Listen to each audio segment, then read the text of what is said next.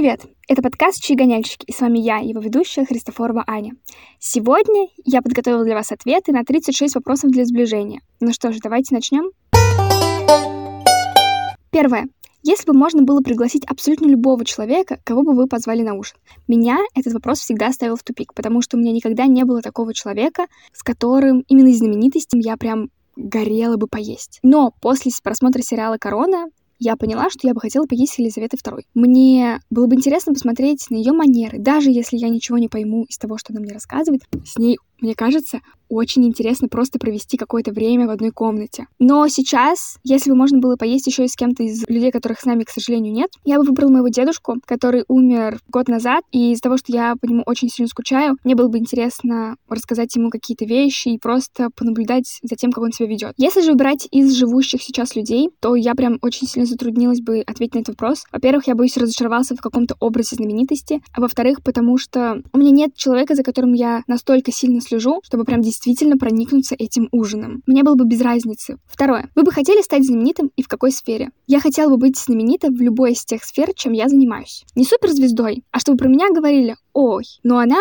известная, но в определенном обществе людей. Знаете, такая тихая популярность. Вот такой я бы хотела. И сфера мне не так важна, мне больше важен имидж, чтобы он был чистым, без грязи, чтобы я прославилась э, именно своими заслугами в определенной сфере. Желательно в той, конечно, которая приносит мне доход, чтобы мой доход вырос. Вопрос третий. Прежде чем позвонить, придумываете ли вы, что будете говорить и почему? Если это важное дело, то я всегда придумываю, что я буду говорить. Иногда я выписываю на бумажку. Если, например, меня просят кто-то позвонить из друзей, потому что они не могут или не хотят. Но если это просто диалог с подружками, то я не продумываю, что говорить. Максимум, если у меня есть какое-то событие, я думаю о том, что надо не забыть сказать про вот это. Четвертое. Что для вас значит идеальный день? Значит, что он для меня построен по потребностям. То есть, если я устала, то это день отдыха. Если у меня много сил, то это день, который будет тратить их на что-то нужное. Если это приключение, значит, у меня должны быть силы на эти приключения. То есть нет единой формулы такого, что я проснулась в 9, позавтракала тем-то, тем-то. Нет, для меня очень важно провести день по потребностям, в гармонии с собой и не заставлять себя делать что-то неприятное. Для меня это и будет идеальный день. Потому что мне кажется, что вот именно такая формула идеального дня делает нам больше идеальных дней в году, чем если мы будем планировать какой-то распорядок дня. Пятое. Когда последний раз пели для себя и для кого-то еще?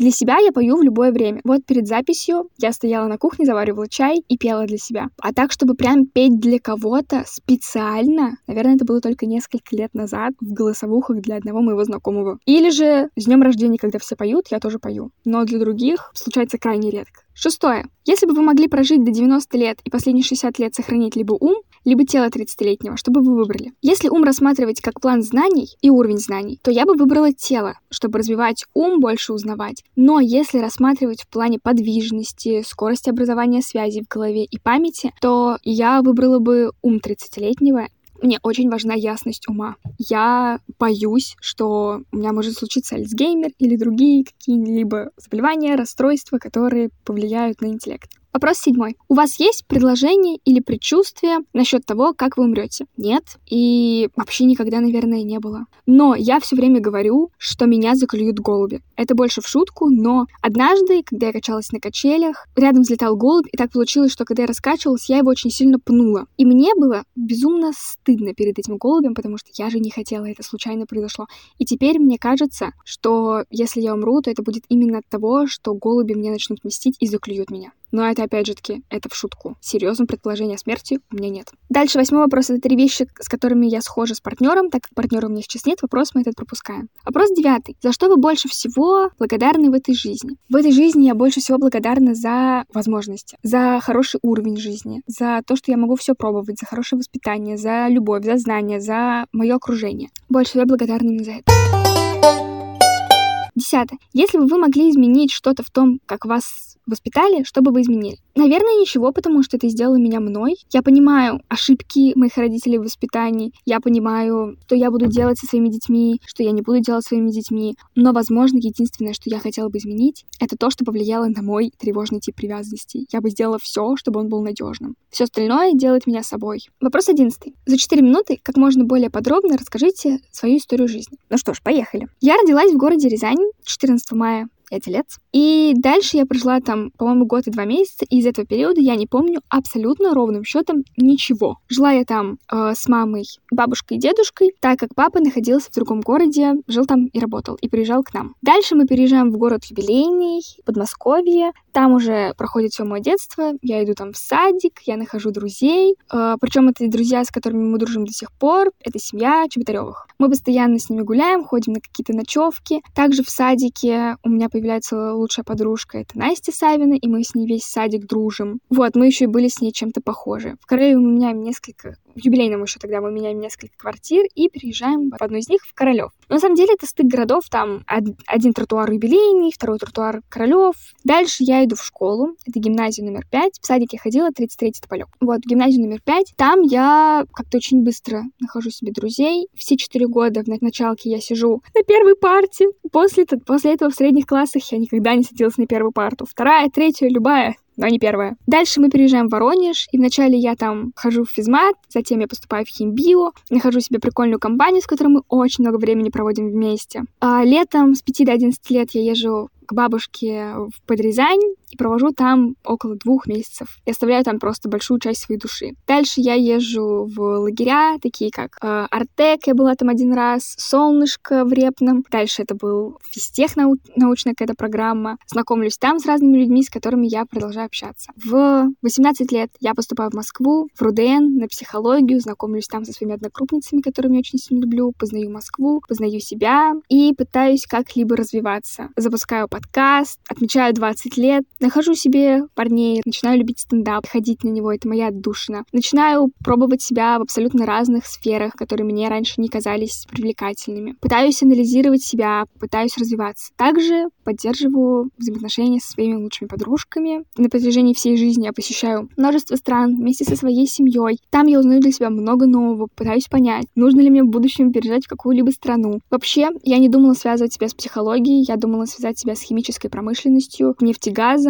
но в итоге не получилось. И слава богу, знаете ли. Я обожаю то, чем я занимаюсь, я обожаю психологию, я обожаю то, как я познаю себя, как я раскрываюсь. С лет с 11 я хотела уехать. Я хотела уехать в другой город, я целилась на Москву. Вообще изначально я хотела туда поступать в физтех, в Долгопрудный, но не срослось. С физикой у меня очень сильно. Вот, но срослось с биологией. И из-за того, что я хотела поступать в Москву, я знала, что я буду жить там в общаге, я хотела жить в общаге. И это, конечно, колоссальный опыт там пожить, с учетом того, что у меня в комнате живут все девочки сейчас не из России. В какой-то момент, конечно, со мной жили девочки из стран СНГ, и это было прекрасно. Вопрос 12. Если бы вы могли проснуться завтра утром и получить любое качество или способность, чтобы это было однозначно телепортация. Я люблю гулять, но тратить время на поездки нет. Я лучше посплю, посижу в ТикТоке, почитаю книжку, делаю все, что угодно, чем мне нужно будет куда-то добираться. Вопрос 13. Если бы кристальный шар мог показать правду о вас, вашей жизни, вашем будущем, или о чем-то еще, что бы вы выбрали? Наверное, я бы спросила три главные ошибки в моей жизни или то, о чем я буду жалеть. Но на самом деле больше всего я бы хотела спросить, выйду ли я замуж, за кого, сколько у меня будет детей, в какой сфере мне нужно реализоваться, но я бы побоялась, я бы не стала это спрашивать, поэтому я бы спросила, наверное, три главные ошибки. Можно было подумать о какой-нибудь теории заговора, например, или узнать какую-то правду из истории, но она мне ничего не даст. Вопрос 14. Если что-то, чем вы давно мечтаете заняться и почему до сих пор этим не занялись? Я бы хотела попробовать себя в стендапе, но, во-первых, я боюсь выступать перед публикой, и поэтому у меня есть какие-то шутки, которые я записала в блокнот и забыла про них. И также я знаю, что если вдруг мне это понравится, что чтобы стать хорошим стендап-комиком, для этого действительно нужно посвящать этому большое количество времени. А я не любитель одной сферы. Мне нужно развивать сразу несколько сфер. Я не пробую стендап, потому что я думаю, «А вдруг понравится, вдруг мне придется свою жизнь под это подстраивать. Поэтому я откладываю. И и, конечно, я бы хотела попробовать поработать в психологии, я бы хотела уже консультировать, но я понимаю, что у меня недостаточно знаний, навыков каких-то практических. То есть мне не хочется делать без какой-то внутренней уверенности, но я обязательно начну, как только я доучусь до, до момента, что я пойму, что можно. Вопрос 15. Самое большое достижение в жизни. Я считаю, что это я сама. Точнее, то, как я работаю над собой и над своими страхами. Я боюсь, мне кажется, всего на свете. Я опасаюсь всего на свете. Везде всегда все должно меня, все всегда планирую. Мне нужно сначала распланировать, а потом уже приступать к этому. Но знаете что? То, как я с этим борюсь, это действительно для меня самое большое достижение. Что я не впадаю в крайности, что я не закрываюсь в себе, что я не сижу, не плачу. Даже если мне страшно, я что-то беру и делаю. Для меня это самое большое достижение. Потому что если бы не оно, неизвестно, где бы я была. 16. Что больше всего цените в дружбе? Искренность, готовность быть рядом, поддержку, какую-то преданность. И я считаю, что мне очень повезло с друзьями, что они всем этим обладают. Вопрос 17. Самое дорогое воспоминание. Честно, очень сложно. Очень долго думала над этим вопросом. И я понимаю, что, скорее всего, я отвечу, что это именно с теми людьми, с которыми я не смогу создать больше новых воспоминаний. То есть, они могли уйти из жизни, мы могли перестать общаться, это какие-то, например, детские друзья. Или это в тех местах, которых уже сейчас нет по каким-то либо причинам. Но так, чтобы прям вот какое-то невероятно близкое и дорогое воспоминание мне, наверное, такого нет. Вот прям, чтобы оно сразу на ум приходило. Это больше связано с людьми, с которыми было прикольно. Восемнадцатый вопрос. Самое ужасное воспоминание. Здесь я тоже не смогла сразу ответить. Я подумала про какие-то предательства, которые у меня были в начальной школе, из-за того, что я очень доверчивая, это смерти родственников, которые я переживала очень сильно. Но вот опять же таки одного я не могу выделить. Это скорее что-то ужасное, что нанесло мне какой-то отпечаток. То есть нет, нет одного, есть какая-то группа воспоминаний. Вопрос 19. Если бы я знала, что скоро умру, то что бы я изменила в своей жизни и почему? Смотря как скоро умру на самом деле. То есть, допустим, если в ближайший год, начала бы мир смотреть. А если в ближайший месяц, то я бы много просто времени проводила с друзьями, с семьей. То есть ничего особенного такого такого, как там прыгнуть с парашютом, еще что-то. Я бы больше посвящала себя именно людям, забив как-то на учебу и на хобби. И все деньги я бы отдала на разные благотворительности. Да, это чуть-чуть. Возможно, еще я бы написала всем записки. 21. Какую роль в вашей жизни играет любовь и привязанность? Для меня любовь играет самую важную, самую центральную роль в моей жизни. Я везде всегда ищу любовь будь она к людям, к вещам, к себе, к животным. Любовь, она должна быть у меня в жизни везде. И я ее стараюсь искать во всем. Я хочу что-то делать всегда из любви. Я не хочу что-то делать просто так. Для меня это то, на чем держится вообще мое мировоззрение. Оно связано с любовью. И с привязанностью также. Я всегда выбираю одни и те же вещи, одни и те же места. Здесь я консерватор. Вот, одних и тех же людей. Я тяжело отказываюсь от привычного выбора, от каких-то старых вещей. И любовный разрыв для меня переживается очень тяжело. Если вы про романтическую любовь, то да, для меня это безумно важно. Очень хочу хорошие крепкие отношения, очень хочу замуж. 22 вопрос — это 5 положительных качеств партнера, поэтому мы его пропускаем. 23 вопрос. Насколько теплая и дружная ваша семья? Вы чувствуете, что ваше детство было счастливее, чем у других? Моя семья очень дружная. Не какой-то эталон, но я считаю, что довольно-таки дружная. С учетом того, что у меня еще очень хорошие взаимоотношения со всеми членами семьи. С братом, с сестрой, с мамой, с папой. Мне кажется, что мы довольно классные, мы дружные. А мы очень много делаем, как по мне, прикольного. И и про детство я однозначно считаю, что мое детство было хорошим и счастливым. Сравнивать с другими не рискну, но я не ребенок военного времени. Мы не голодали, все было хорошо, меня не били, жили довольно счастливо, я хорошо проводила время. Можно ли было еще счастливее? Да, наверное. Но я не могу сказать, что у меня было плохое детство. У меня было очень хорошее детство. Вопрос 24. Какие у вас отношения с мамой?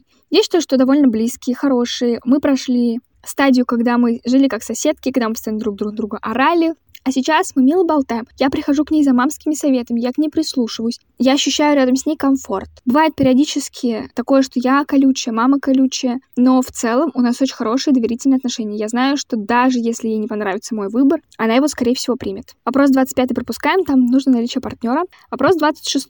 Закончите предложение. Я хочу, чтобы у меня был кто-то, с кем можно разделить все. Грусть, радость, влюбленность, счастье, апатию, все. Если я с человеком, то я хочу делить с ним, и я хочу, чтобы он делился со мной всем. У меня есть близкие подруги, мне очень повезло, с которыми так действительно и есть. Я могу им написать абсолютно с любым посланием, будь то «я влюбилась», или «мне очень грустно», или «помогите». И я знаю, что мы всегда на связи, что мы делимся всем. Они также у меня есть друг по переписке письмами, с которым я тоже делюсь всем, чем могу. И мне действительно повезло в окружении с такими людьми. 27. Поделитесь чем-то, что, по вашему мнению, должен знать о вас партнер. Я много болтаю, я люблю обниматься. Я часто тревожусь, я пытаюсь все контролировать. Также я считаю, что у любимых игрушек есть душа. Я люблю саму идею любви, я люблю смеяться. Мне нужно определенное время, чтобы восстановиться после общения с людьми, иначе всем трендец. Я буду настолько раздражительный и колючий, случае, что меня не вывезет никто. 28 опять же таки, наличие партнера — это пропуск. 29 вопрос. Поделитесь смущающей вас историей. Опять же таки, я не помню прям конкретную историю, конкретный случай, но меня очень легко засмущать, просто начав читать то, что я пишу, слушать при мне мой подкаст, смотреть мои тиктоки, которые я записывала, я буду багровая, правда. То, что я делаю, любое мое творчество, письменное, устное, все, оно заставляет меня смущаться, если это смотрит кто-то при мне. Безумно. Даже говорить об этом, меня это смущает, меня это вгоняет в краску. То есть я по факту могу привести просто сейчас любую историю, где при мне читали мой текст, например, когда я ходила на курсы по журналистике, Вопрос 30. Когда я плакала перед другим человеком и в одиночестве. Про других не помню, я стараюсь не плакать, я всегда стараюсь вытирать слезы, чтобы никто не видел, как я плачу. Скорее всего, только на фильмах. То есть последний раз я ревела, когда я ходила на Стражи Галактики, три, не одна. В конце мне сказали, что должна быть стать как изюм, потому что я, правда, я плакала весь фильм. Но в одиночестве я плачу, когда я хочу плакать. Последний раз я плакала очень сильно из-за расставания с молодым человеком, настолько, что после этого у меня не хватило сил делать ничего остального, я уснула. Но периодически я плачу, потому что текст милый, я котика увидела, еще что-то. Я плакса, могу про себя сказать это честно. И что вы мне с этим сделаете? Вопрос 32. Что слишком серьезное, чтобы над этим шутить? Я считаю, что это изнасилование, домашнее насилие, побои, репродуктивное насилие. Это какое-то издевательство над животными. То есть потому что шутки нормализуют определенную тему в обществе. Эти темы нельзя нормализовывать, по моему мнению. Вопрос 33. Вы умираете, и вам не с кем поговорить. О каких несказанных словах вы больше всего будете жалеть, и почему вы их до сих пор не сказали? Обычно я говорю все важное, что я хочу сказать. И, скорее всего, я бы пожалела, что просто еще раз не сказала всем, как сильно я их люблю, и не извинилась за все плохое. Прям несказанных слов у меня нет. Стараюсь все говорить. Вопрос 34. Дом загорелся, все члены семьи, домашние животные пасены, и у вас есть возможность спасти что-то из вещей, но только одно. Что это будет? Это будет ящик с документами. Потому что будет трудно и мучительно их восстанавливать, и в этом плане у меня более рациональный подход. Я не буду спасать как просто прикольную штуку, потому что все это можно купить, а документы — это геморрой. Вопрос 35. Смерть кого из членов вашей семьи больше всего вас расстроит и почему? Любой, любой член семьи. Меня это очень сильно расстроит, меня это тронет до глубины души. Я всегда с детства говорила, на все праздники загадывала, чтобы никто не болел и не умирал. Я всегда хотела, чтобы все были живы, и никто не болел мучительно. Если надо дать прям ответ, то так как мой самый душераздирающий страх, который это может быть, это то, что мои брат с сестрой падают откуда-то с высоты, и мне нужно их спасти, то есть они вот висят, и у меня есть там буквально 10 секунд, и я физически понимаю, что я не успеваю добежать, или мне нужно выбирать, кого спасать, либо брат брата, либо сестру. Это прям самый большой мой страх с тех пор, как они появились. Больше всего, поэтому я бы скажу, что я боюсь потерять их. Любого, смерть любого из членов меня травмирует. Наверное, больше всего из-за вот этого страха я боюсь потерять именно их. Третий вопрос, опять же таки, предполагает наличие партнера, поэтому у нас с вами на сегодня все. Я надеюсь, что создали обо мне какое-то более подробное представление. В описании под этим выпуском есть ссылка на бот, в котором вы можете написать, например, как бы вы ответили. А вообще, спасибо большое, что вы дослушали этот выпуск до конца. Обязательно подписывайтесь Подписывайтесь, рекомендуйте меня друзьям, делайте скриншоты, размещайте в своих ТГ-каналах. Всех вообще обнимаю. Спасибо большое, что меня слушаете. Всем пока! Thank you.